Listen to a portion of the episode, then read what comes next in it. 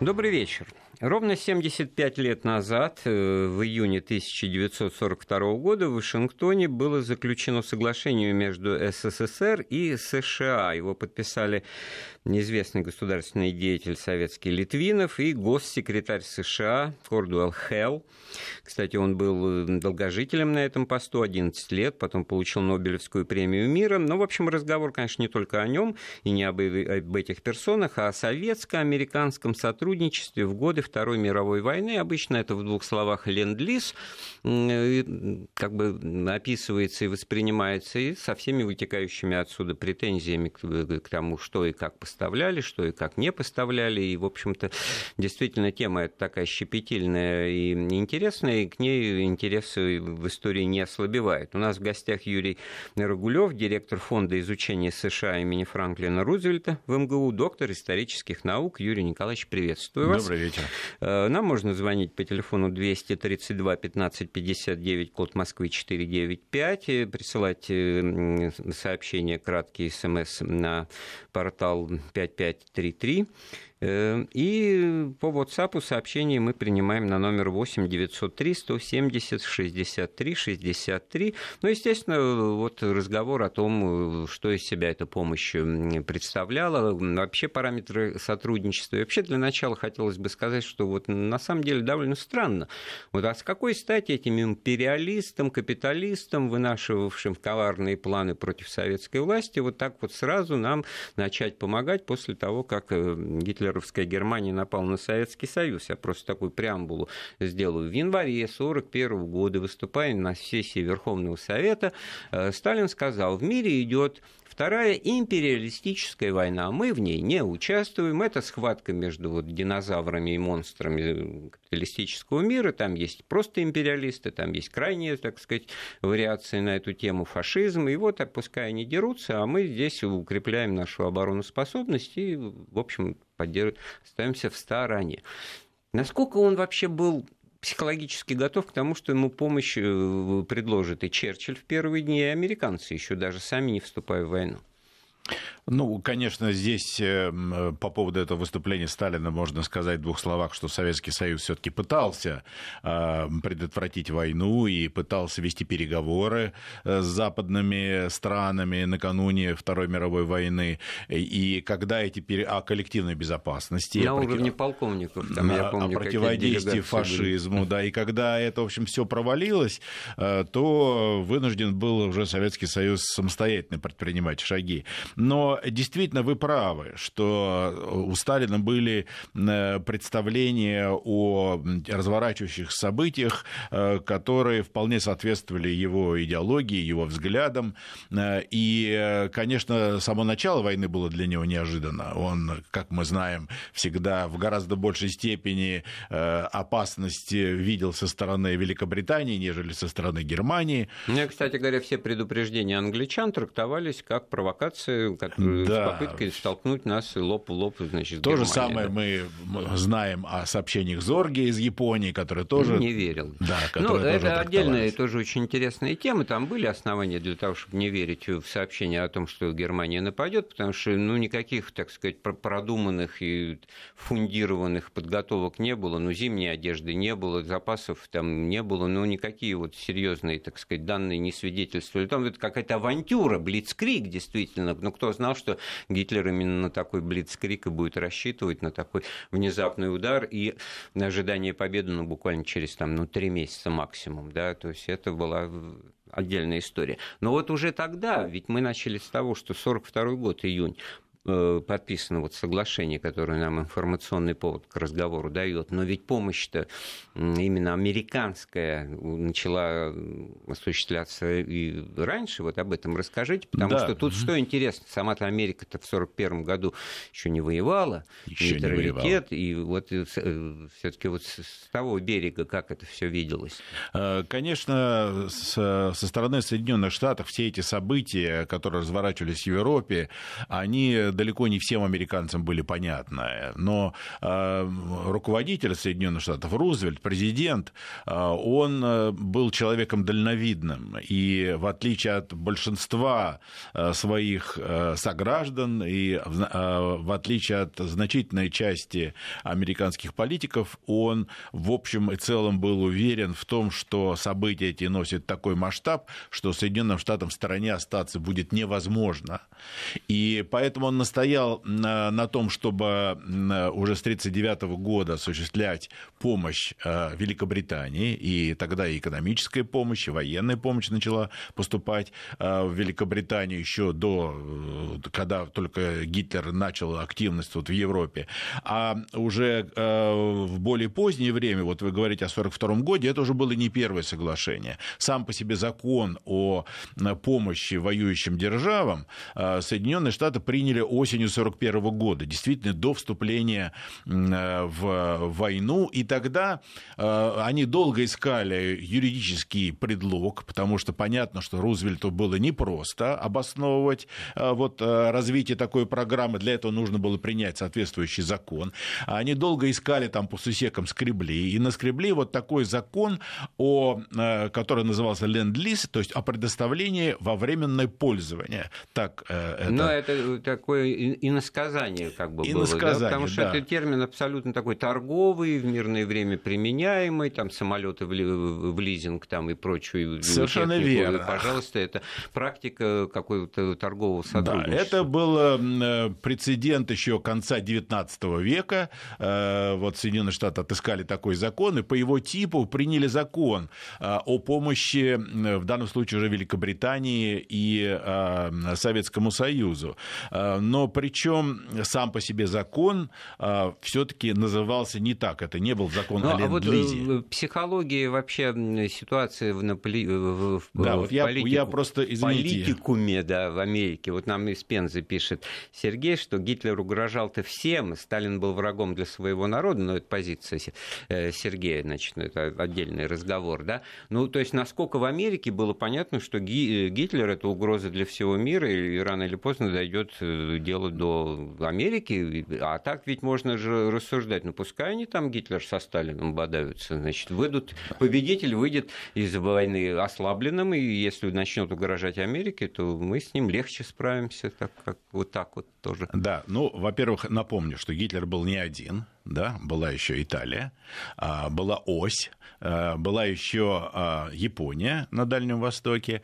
И напомню, что к 1941 году, когда, собственно говоря, этот закон принимался, Гитлер уже поставил под свой контроль всю Европу, за исключением Великобритании. То есть э, практически уже э, вот эти глобальные масштабы а, его агрессии, они начали принимать уже совершенно отчетливые очертания. Понятно было, что Великобритания в таких условиях не устоит. И понятно было, что э, если Гитлер вначале напал на Советский Союз, то определенная помощь Советскому Союзу, она поможет и Великобритании. То есть она сделает эту ситуацию э, да. более контролируемой. Очень интересное, вот правильное слово, определенная помощь, потому что потом, и вот в истории, после войны уже разговор э, детализируется по поводу того, что вот э, мало, не то, не так, как бы, и, ну, главный это вопрос с открытием, конечно, второго фронта, но это не, не связано с поставками, но давайте вот об этом тоже очень важном моменте. Вот, ну, Э, они же вроде как обещали в 1942 году открыть э, фронт не открыли. Да? 43-й там значит, э, тоже прошел. Только в 44-м, когда, после коренного перелома в войне, когда стало понятно, что мы и сами можем победить, ну, естественно, понеся гораздо большие потери там, и с большими издержками, для экономики и так далее. Но вот все-таки насколько вот эта вот вещь объективно присутствовала, что они не готовы были начать масштабную высадку в Европе там, в 1942 году, или это они как бы вот так сказать, чужими руками жар загребали все-таки. Ну, надо сказать, что Соединенные Штаты, конечно, специально к войне не готовились. И у Соединенных Штатов а, был мощный военно-морской флот накануне войны, но у них практически отсутствовала мощная сухопутная армия, которая могла бы вести на земле бои. А, это раз. Во-вторых, Соединенные Штаты были, ну, естественно, омываются двумя океанами, и они а, для себя, имея в виду западное побережье и Гавайские острова и Калифорнию, они видели в большую угрозу именно для, с точки зрения безопасности Японию, самих Соединенных да. Штатов со стороны Японии. А, и это понятно. И а, для них а, вот уже, конечно, когда Япония на них напала, очевидно было, что придется воевать на разных фронтах и на разных акваториях вести боевые действия и так далее. Если говорить о Великобритании, то Великобритания тоже ведь была империей, и понятно было, что Великобритания была заинтересована в том, чтобы а, предотвратить дальнейшее распространение гитлеровской агрессии и агрессии Италии и Японии на те территории, которые контролировал... Ну, это легко трактовать как споры между империалистическими странами за рынки сбыта, за сферы влияния и, в общем-то, так сказать, ну, не Соединенным того. Штатам было абсолютно а, все равно в отношении э, Британской империи, и они никаким образом не претендовали на эти колонии, и они совершенно не имели, и в этом, так сказать, вся была подоплека этих переговоров в ходе войны антигитлеровской коалиции, они имели никаких, так сказать, интересов защищать Британскую империю. А для них а, было, было важно нанести поражение Японии и предотвратить распространение мощи Японии на Дальний Восток, с тем, чтобы там возникла гигантская а, империя японская. Ну, мы знаем, что была и Квантунская армия уже на континенте азиатском. Да нет, да. они там до Бирмы, до Индии они дошли. До Бирмы, до Индии да. дошли. То есть это разраставшаяся такая а, агрессия Японии, и Соединенные Штаты чувствовали здесь для Юрий себя. Николаевич, вот вы это произнесли, когда Япония напала на Америку, а ведь многие же ведь уверены, что это все подстроено, конспирологическая версия, что Рузвельт чуть ли не сам, так сказать, что американцы э, чуть ли не сами разбомбили свой флот в Перл-Харборе, значит, каким-то образом там инспирировав, подставив там японцев, я не знаю, какую-то вот спецоперацию провели. Вот эта вот версия как?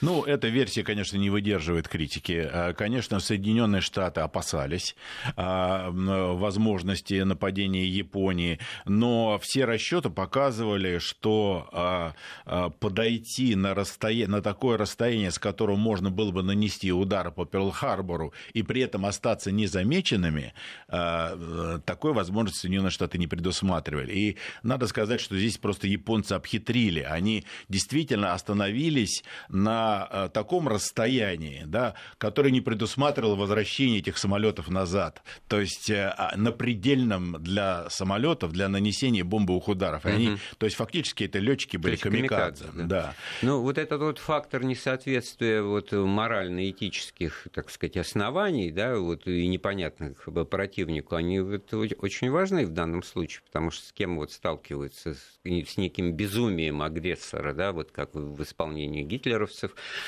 маханувших на ну, Советский да, да. Союз. Значит, то же самое тоже. с Японией, безусловно. И то же самое получается с Японией. Э. А вот настроение в Америке, вот образца, ну вот в июне 41-го, значит, когда вот уже становится всем видно, что вот Гитлер, да, уже и напал на Советский Союз, а все таки вот, вот своих э, детей там посылать вот на фронт куда-то за, за моря за океаны. Вот ну, все-таки, ну, пока гром не грянет, значит, наверное, конечно, вот конечно. Рузвельту что для этого пришлось сделать? Э, Или... Конечно, большая часть американского населения были уверены, что вот в интересах Америки оставаться в стороне, потому что воюющие страны никоим образом а, не представляли каких-то для Соединенных Штатов каких-то особых интересов, если не, э, конечно, брать Великобританию, которая, в общем, с Соединенными Штатами представляла такой особый э, союз. А, ну, что касается всех остальных государств, то действительно в каком-то плане здесь и Сталин был прав.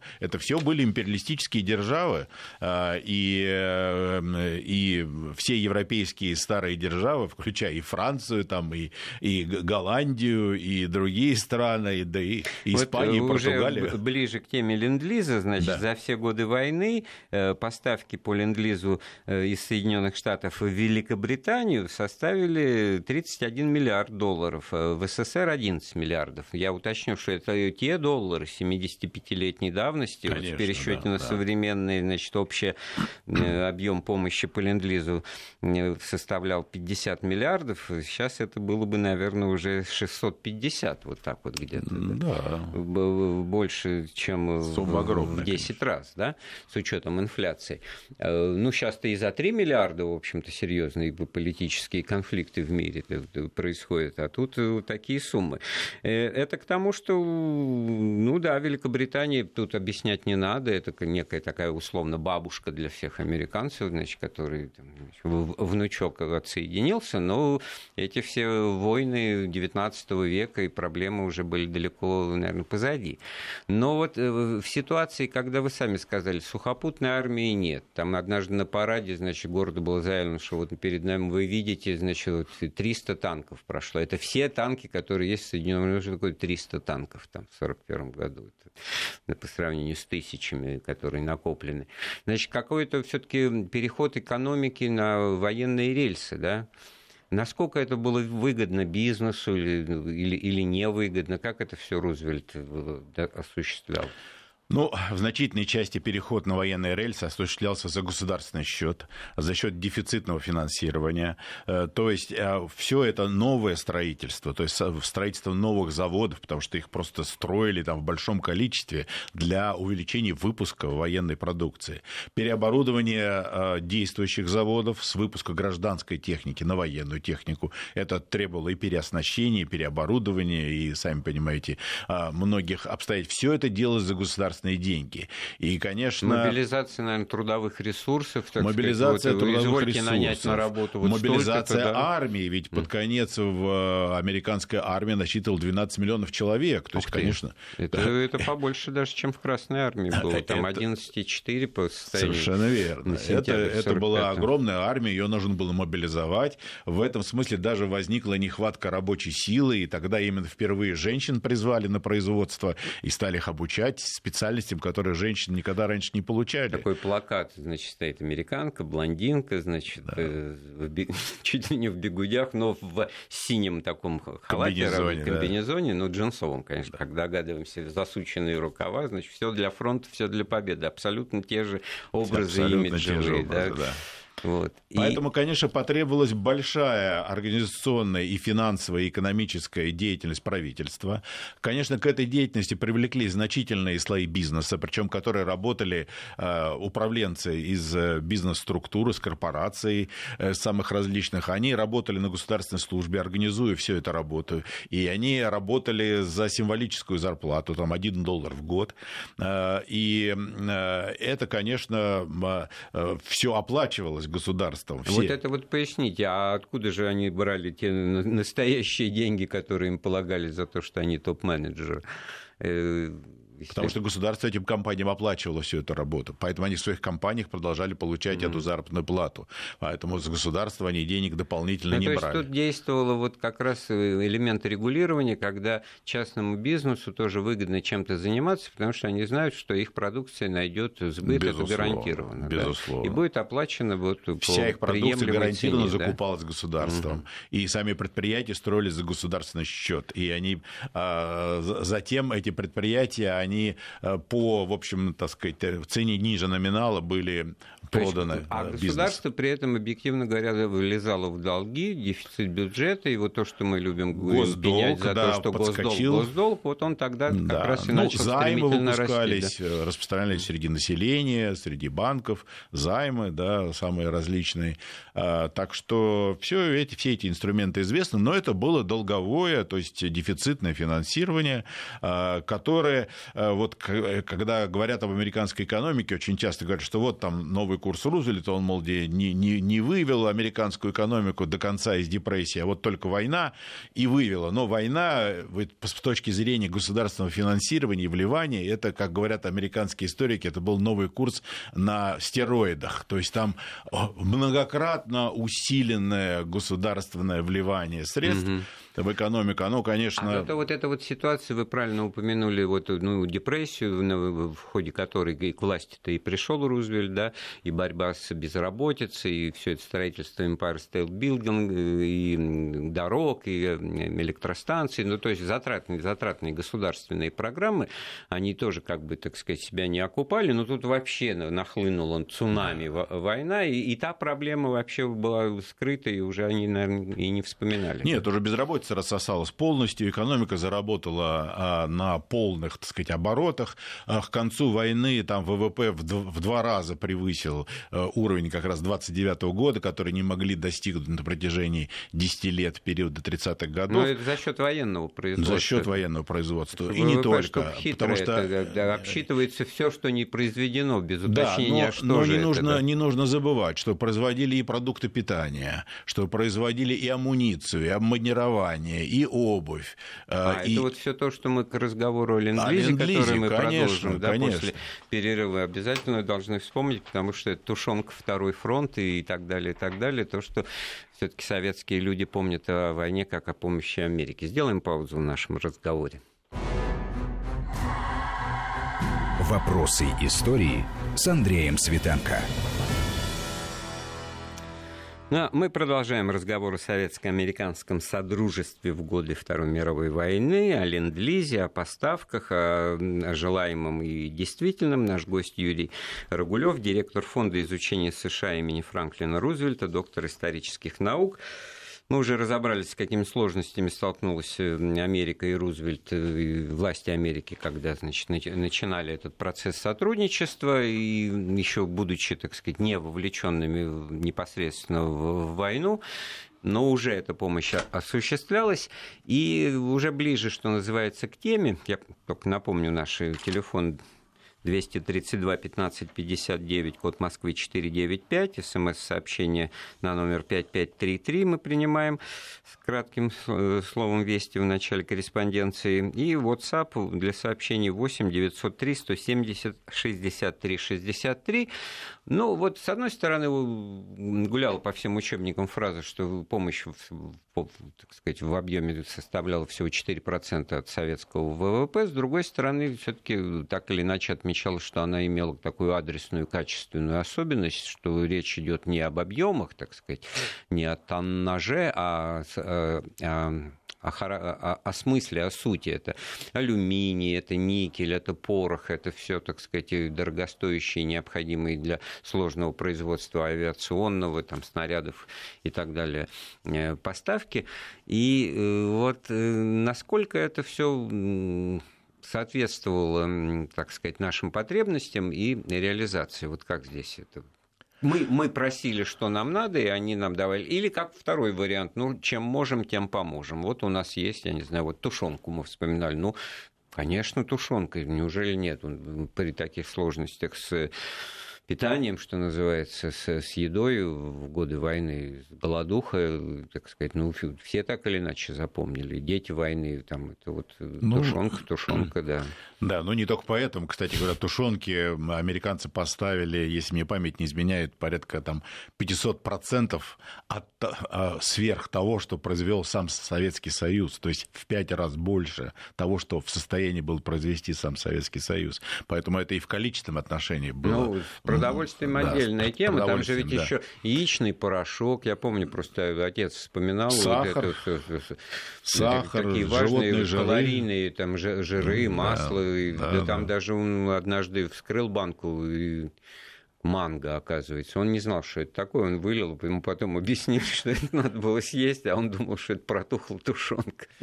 Да, да. Экзотику такую, значит. Да, Перебор. конечно, а, ну, возвращаясь к вашему вопросу, конечно, а, работала специальная закупочная комиссия в Соединенных Штатах, а, там работали наши военные, гражданские специалисты, и они заказывали то, что нам нужно.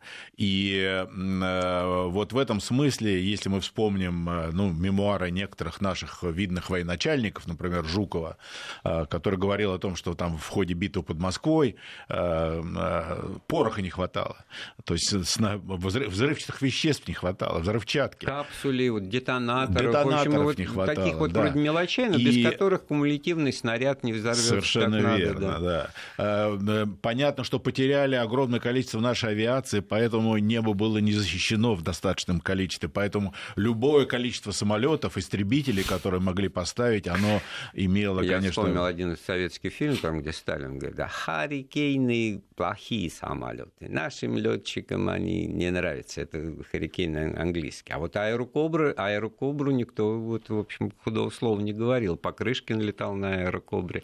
Покрышкин Немцы летал, эти да. проклятые, которые массу воспоминаний написали, эти недобитые фашисты, вот, тоже, так сказать, они в один голос говорят, что когда аэрокобра встречалась, как правило, ас советский летчик летел, и с ней это действительно была сложная задача на равных. Тут ну да, там был более мощный двигатель, чем на наших самолетах, более высокая скорость, соответственно, больший потолок, э, и, естественно, в, опытных, в руках опытного летчика да, это, это конечно, было давали, грозное да, оружие. Да. Таких самолетов около 5 тысяч, да, они прислали, по-моему, из 9 тысяч выпущенных в Соединенных Штатах, так что больше половины этих Юрий самолетов. Николаевич, а вот такая еще интересная деталь. Я где-то вот натолкнулся на упоминание о том, что вот поставки по ленд-лизу, они осуществлялись вот по, после специальных тендеров фирмами американскими, которые, ну, выиграв это, так сказать, начинали осуществлять это производство, а условием было, что вот их продукция, она не должна поступать на вооружение или снабжение армии США. То есть вот пример. Студебекер для нас символ войны, символ американской помощи грузовик. Это фирма Студебекер, выиграв этот вот тендер, поставляла только... А вот в американскую армию шел грузовик General Motors или Ford, и, ну, тоже грузовик и грузовик, ну, другое производит. Вот почему они так разделяли. То же самое с аэрокоброй, который не стоял на вооружении в авиации США, там на «Мустангах» летала истребительная авиация. Ну, все дело в том, что в технологиях и в армии Соединенных Штатов соблюдались некие единые стандарты по всем отраслям. В авиации там один стандарт, в автомобильной технике другой стандарт. И от этого стандарта, то есть чтобы не было разносортицы, чтобы не было там разных двигателей, разного вида топлива, они вот придерживались своих стандартов для того, чтобы обеспечивать запчастями, горючим и прочим. Поэтому все другие, помимо этого, поставки, они осуществлялись другими фирмами и с иными стандартами. И, кстати говоря, вот по поставленным самолетам, вот мы упоминали Кобру, там же свои двигатели американские, значит, к ним потом надо было поставлять бензин авиационный, которого Советский Союз не выпускал. Наши самолеты летали на другом бензине, на низкооктановом бензине. Наши автомобили, которые были в том числе и в Красной Армии, они там заправлялись, бог знает чем, вплоть до керосина. Но это же огромное преимущество. Ну что вы, там этот несчастный тигр, его же не завести, потому что вы 95-й бензин, там все замерзло, там этот самый электровключатель, ерунда полная. И наш что не залил соляру, там не, залил, соляру, поехал, поехал. полетел, Главное, да. что работает, стреляет и едет. Но в данном случае это интересно, вот то, что вы говорите, для понимания того, что они не просто делились вот по, по мере необходимости тем, что у них было, так сказать, да, а действительно серьезно, вот обстоятельно, как-то, так сказать, качественно вот этот ленд-лиз продумали и осуществляли по нему поставки именно за счет специально осуществляемого производства. Да, да? потому что ведь это мы говорили про бензин, мы говорили про запчасти для этих двигателей, которые для ремонта mm-hmm. этих самолетов. Мы говорили, ведь самолеты имели вооружение, значит, и бомбы, и пушки, и пулеметы. К ним надо было соответствующие боеприпасы поставлять. То есть я подразумевал, что если поставляется самолет, то все, вся начинка к нему, да, она потом все снабжение, эксплуатационные оно, все, да, все эксплуатационные вещи. жидкости, масла, они все потом поставлялись. Поэтому эти вот стандарты, они были разведены, и в этом смысле, конечно, конечно... Ну вот отсюда уже вот ниточка к разговору тянется к вопросу, вот, а, а, чем расплачивались, как расплачивались, вот, за поставки, вот это вот действительно легенда о том, что после войны, когда, значит, уже холодная война, уже отношения испортились, что мы начали возвращать порты Черного моря, значит, там все покрашено, вычищено, а они подгоняют сухогруз какой-то на причал пресс, ножницы, все это в смятку и в, да. в трюм, и все, и спасибо, до свидания. Ну, э, договор этот о предоставлении э, помощи взаймы, он э, осуществлялся на такой безвозмездной основе, то есть никаких денег, никаких кредитов, никаких финансовых расчетов по ленд-лизу не предоставлялось, не, не осуществлялось. Но в соглашении об этом ленд-лизе было предусмотрено, что часть техники имелась в виду в первую очередь боевая техника, которая может быть просто уничтожена в боях, она и не подразумевала, так сказать, возврат. А, то есть это был такой расходный материал. А часть имущества, которое а, может быть получено и не использовано, либо оно осталось после войны, а подразумевалось, что страны могут его вернуть обратно, это имущество. Из такого, а, ну, конечно, понятно, какое это имущество. В основном движимое имущество, то есть в основном автомобили. Автомобили было поставлено около полумиллиона миллиона. Ну, mm-hmm. сами понимаете, это огромное количество автомобилей. А, и причем э, значит... Не только грузовики, но, наверное, вот Виллисы, Виллисы да, разведывательные машины, самые разные специального назначения машины, водоплавающие транспортеры, которые используются инженерными войсками. Э, так что там много было вот такой специфической техники, инженерной и, э, и транспортной поставлено, которая на ходу и которую можно было пригнать и отдать обратно. Поэтому значительная часть вот именно автомобильного парка, о чем, конечно, жалели наши Но водители. им же оно не нужно было, они это нам наглядно показали. Ну, Значит, вы понимаете, вот мы а сейчас... вы говорите так, что можно было не возвращать, потому что расходный материал. Ну, действительно, да, вот бронетр... мы сейчас живем с вами в рыночную эпоху, а Соединенные Штаты уже тогда в рынке, так сказать, существовали. Поэтому, а, если это соглашение подразумевало возврат какой-то части имущества, то это все было было просчитано и, соответственно, образом учтено. А, и, а, конечно, среди такого имущества, которое не стали возвращать, да, и не могли возвращать, а, было массу, ну, например, ведь они поставляли радиооборудование, например, радиостанции, да, которыми да, комплектовывались на, наши же истребители, Конечно. российские самолеты. Они поставляли... Десятки тысяч километров телефонного кабеля, провода. Телефонную вот это, технику, вот технику связи. Поставляли радары, несколько сотен радаров, поставляли навигационное оборудование для аэропортов, аэродромов. Так что там... А вот ВМФ корабли... Вот... Несколько сот кораблей и транспортных, и военных, и торпедных катеров было поставлено. Угу. Но я хочу обратить ваше внимание, что все вот эти массированные поставки, а, они начались к концу 1942 года, в 1943 1944 годах. Поэтому значительная часть, в том числе автомобилей, она пришла в 1944 году. И э, из-за этого-то многие машины были просто новенькими. Э, их не успели... Но это другой облик Красной Армии. Да, Во-первых, другой... погоны, формы, кстати говоря, обмундирование тоже же они поставляли. Все вплоть до пуговиц, сапог, ботинок. С, с, э, с лицевой части Красная Звезда, на обороте, а, Чикаго Блэк Хоукс. Да, а на обороте, да, было американское клеймо фабрики, которая сделала эти металлические пуговицы. Э, Сделаем паузу в разговоре, да, потом вернемся в студию.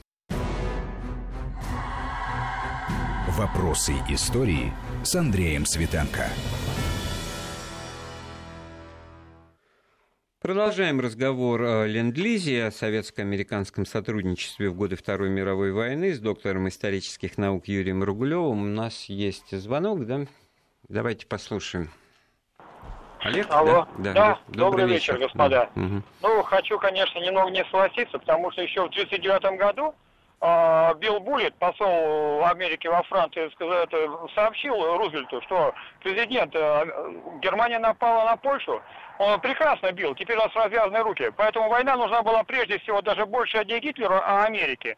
Жесточайший кризис и все прочее. И второй момент – что Перл-Харбор именно спровоцировали американцы. Ну, Они понятно. еще начали мы провоцировать уже... с апреля месяца, когда Олег, но ну, мы уже нефть... эту тему даже до вашего звонка обозначили, и вот мнение нашего гостя было озвучено. Ну, конечно, это, в это легко поверить в настоящее время, что американцы там, они сами взрывают свои башни-близнецы, и потом кого-то за это ругают. Это такая вот криптология, наверное. Все-таки, Юрий Николаевич, будете отвечать. Э, да, конечно, война, тем более мировая, Соединенным Штатам была не нужна. Э, безусловно, Соединенные Штаты самодостаточное государство. Соединенные Штаты никогда не претендовали на какие-то колонии, никогда не претендовали на территории за пределами своей страны. И это не Британская империя, которая пыталась свою британскую же империю, свои территории и колонии сохранить, не Франция, которая их в результате потеряла не только свою независимость, но и всю свою империю.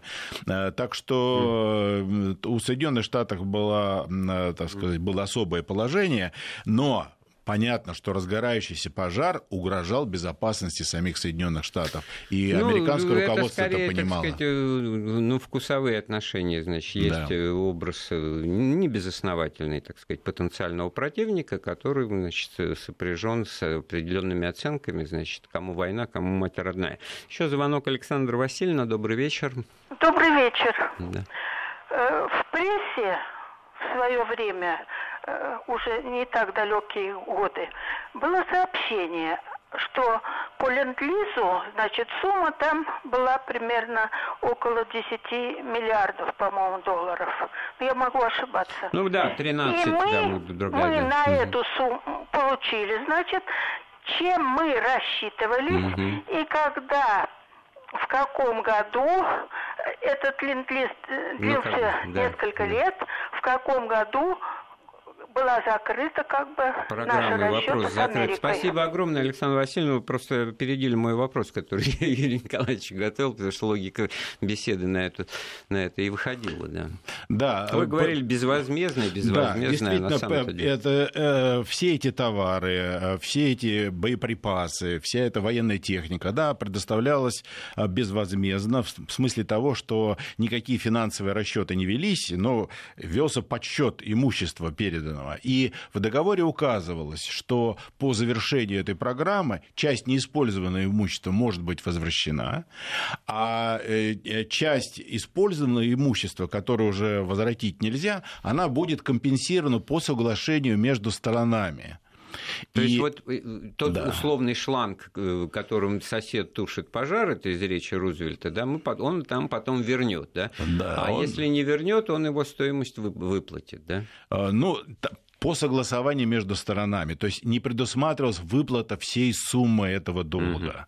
Угу. Поэтому вот э, когда возник после прекращения этого ленд-лиза возник вопрос и были проведены переговоры, то там сумма а, насчитывала примерно, если мне память сейчас не изменяет, 670 или 700 миллионов долларов, то есть меньше миллиарда. Угу. Вот то, что американцы считали, Советский Союз мог бы им компенсировать за счет вот тех миллиардов долларов, которые были предоставлены. И Советский Союз согласился выплатить э, эту сумму. Э, переговоры эти велись, но вскоре, как мы знаем, началось обострение отношений, началась холодная война, э, и все переговоры о выплате этого долга, они прекратились. Переговоры были возобновлены в начале 70-х годов в ходе уже визитов да Никсона и, разрядки, и разрядки. Да. Да. Вернулись вновь к обсуждению этой суммы. Советский Союз начал выплачивать, согласовали сумму, Советский Союз начал выплачивать mm-hmm. эту сумму, но Тут э, Соединенные Штаты принимают поправку Джексона Веника об ограничении торговых э, и экономических mm-hmm. отношений с Советским Союзом, и Советский Союз отказался Ответные продолжать меры, да. выплачивать mm-hmm. эту сумму.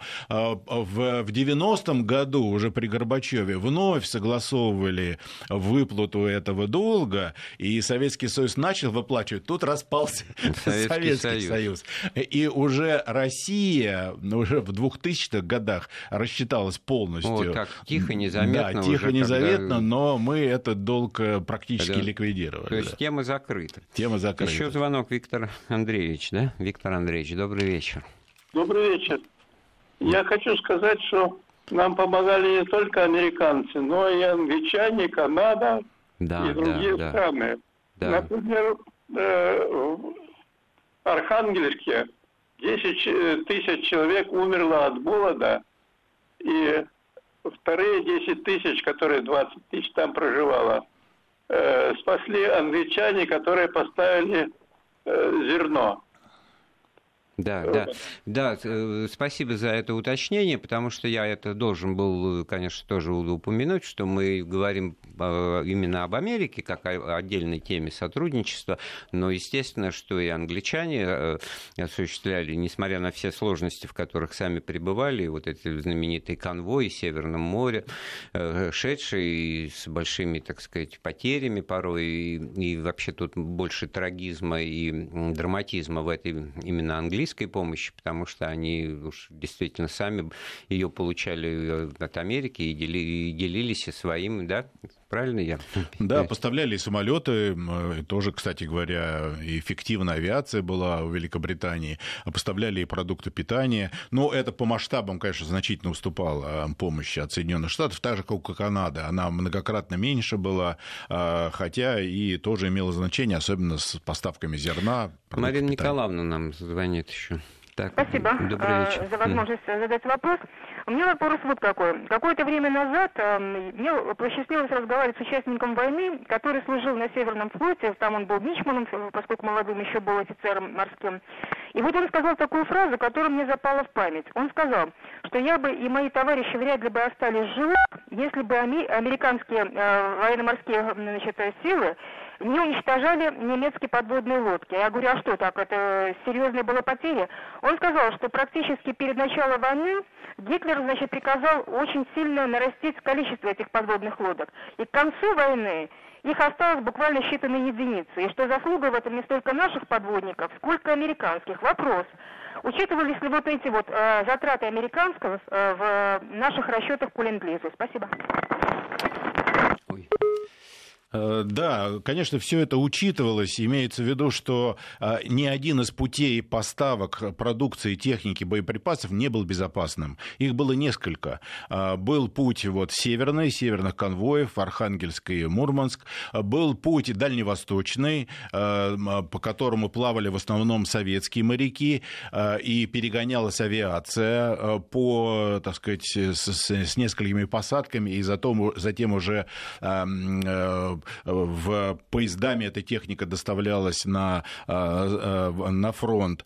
Э, и надо сказать, что Япония активно вела противодействие этим поставкам. Она постоянно тормозила советские суда, некоторые из них останавливала. Несмотря топила, на нейтралитет. Несмотря на нейтралитет, да. да. Mm-hmm. Так что этот путь не был безопасным. И третий путь был через южный, Персию, Иран. через Персию и Иран, но там действовала гитлеровская авиация тоже, и бомбила э, все эти пути. Поэтому, э, конечно, э, потери были большими, как ну, в Атлантике, так и в Тихом океане. Нерв вопроса Марины Николаевны заключался в том, что немецкие подводные лодки, а тут надо сказать, что это была вот, война на море для немцев, она как раз в подводный характер и имела. Конечно, Их немногочисленные крейсеры карманные, они стояли в норвежских фьордах, шкерах и не высовывались, потому что выдерживать так сказать, бои на море как таковые они не могли, а вот ставка на подводный флот и несколько сотен, значит, U-boats, как они назывались, э, значит, подводные лодки, это была серьезнейшая угроза и вот коммуникациям, во-первых, Безусловно. в Атлантике. И да. самому флоту, и британскому, и американскому. Флоту, да. Да.